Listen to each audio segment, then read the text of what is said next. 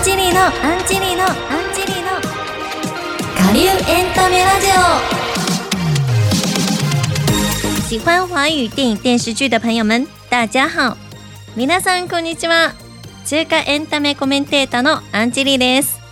この番組は中華系の映画やドラマなど作品の魅力を伝えていくポッドキャスト番組です。注目の監督俳優女優にもフォーカスして上海生まれ日本育ちの私ならではの目線で紹介していきます。ぜひ最後までお付き合いください。今日紹介したい作品はこちら。Once Upon a Time in Shanghai ロマンティック消亡史この作品は1937年に始まった日中戦争の裏で日本軍の侵略にも遭いながら混沌とした中実在した上海のマフィアたちの覇権争いとその周りで翻弄された人たちそれぞれの運命を描いた作品です。中国では2016年日本では今年の10月から現在上映中です。日中戦争の時代背景ではありますがこの作品は戦争映画ではないんです。当時の上海はめちゃくちゃ栄えてたんですね。当時の上海を牛耳ってた杜月笙黄金荣張少林っていう当時の上海のマフィアのトップ3この伝説の3人が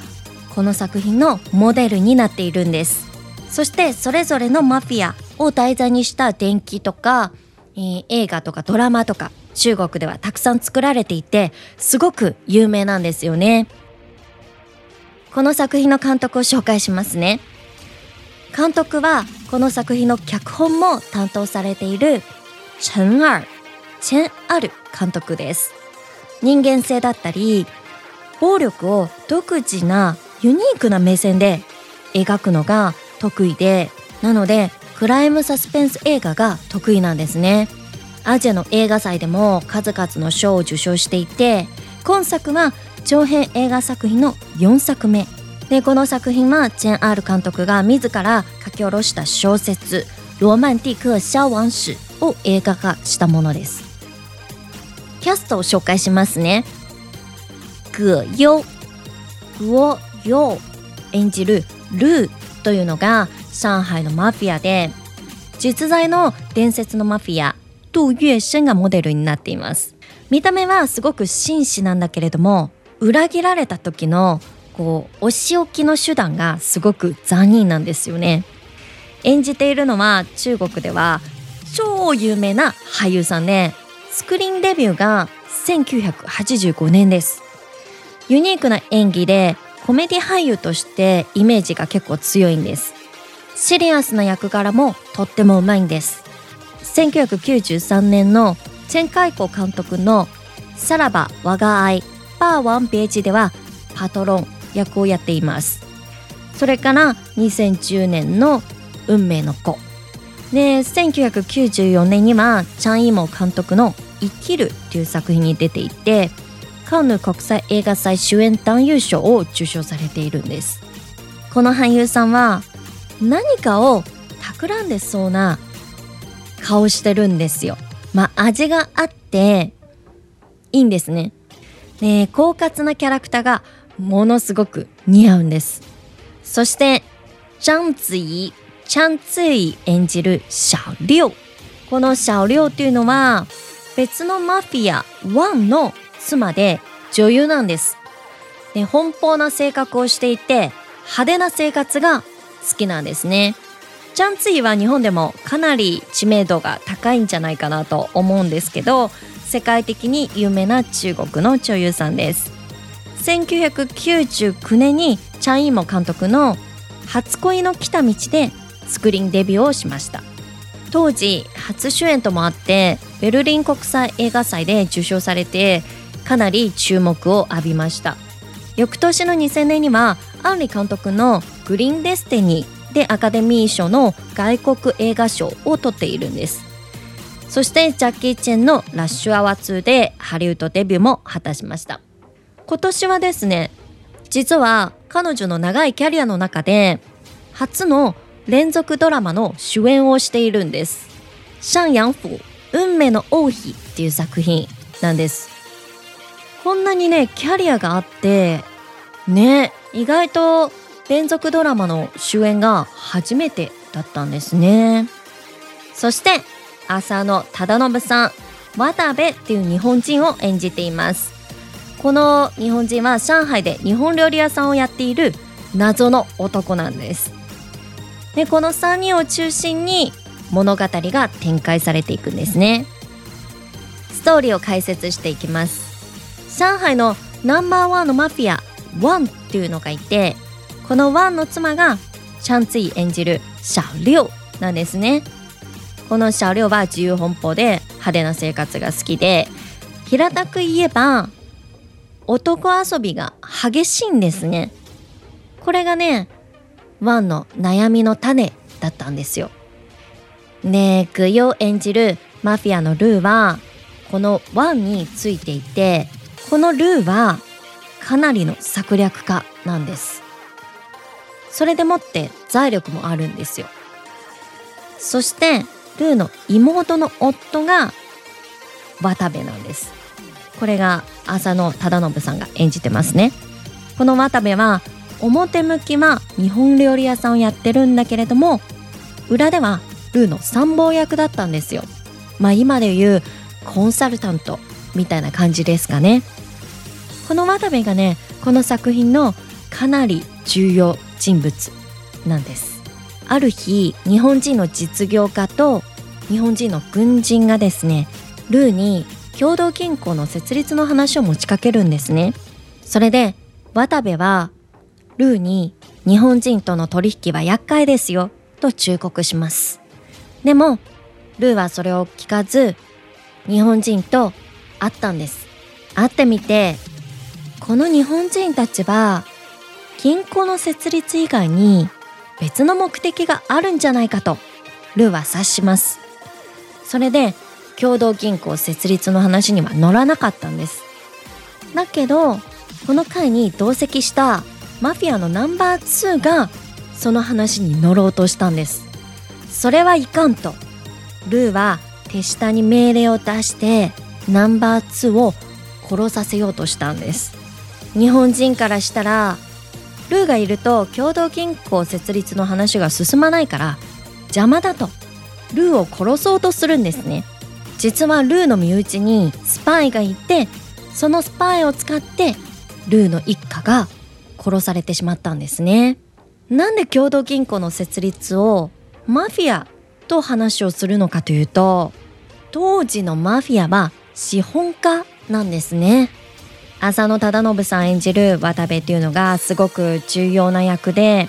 作品の冒頭から渡部の上海語の語りから始まるんですね。彼は上海に住み上海語を話し漢服を着て麻雀も打つやむちゃうして銭湯に行くまあいわゆる上海の人が日常的にしていたことを彼もやっているだから上海人になってしまった日本人というふうに言えるんですね。ね周りも彼を日本人だとは思っていなかったんですよね。まあ、それくらい上海に馴染んでたってことですね。映画の前半のセリフはほとんど上海語になっていて渡部もずっと上海語喋ってるんですけど、まあ、もちろんこれは吹き替えですね。後半でこの渡部のキャラクターが180度変わるんですよ。もうここまで言えば皆さんルーの一家を殺したスパイが誰なのかなんとなく想像つきませんか？そうなんですよ。実は浅野忠信さん演じるこの渡部がこの作品の大ボスなんですよね。物語が途中で時間を遡って別の視点で描く二軸スタイルになっていて前半は先ほども言ったように上海になってしまった日本人の渡部。で後半は日本人の渡部の視点を描いているんです。なので後半ねようやく前半の伏線がわかるということなんですね。でそして男遊びが激しかったシャオリョウ。チャンツイが演じてるんですけどこのシャオリョウと渡部の関係性もまたすっごく複雑なんですよ。シャオリョウはマフィアのナンバーワンの妻なんですよね。渡部にとっては義理の兄のボスに当たるんですね。それでみんな同じ屋敷に住んでいるんです当時のこのマフィアが住んでいた邸宅っていうのが本当にあってものすっごく大きいんですね。ね家族使用人手下とか一緒に住んでて奥さんも何もいたりするんです。その豪邸の邸宅が今も残されていてまあ当時の上海の黄金時代に建てた建物なんですね。そのまま残していて今はホテルとかレストランになってるんですね。ね結構いいレストランが入っていて私も、えー、行ったことあるんですけどすごく風情があって趣もあって映画の世界に入ったような感じになるんですね。これがね上海のいろんなところにあります。なので上海に旅行に行った時そういうのが好きな方だったらぜひ行ってみてください。話をストーリーに戻しますねこの車両は男遊びが激しいんですね。で男遊びの噂が立つと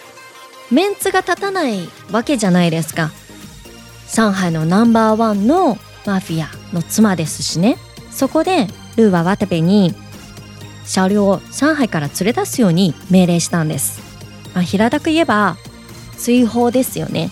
渡部は車両を車で街の外に送っている途中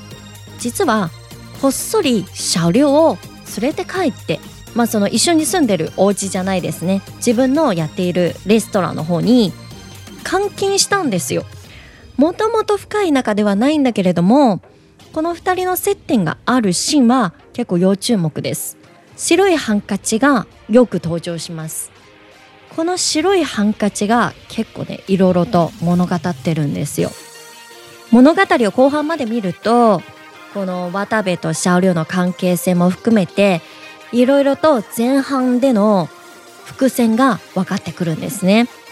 この作品は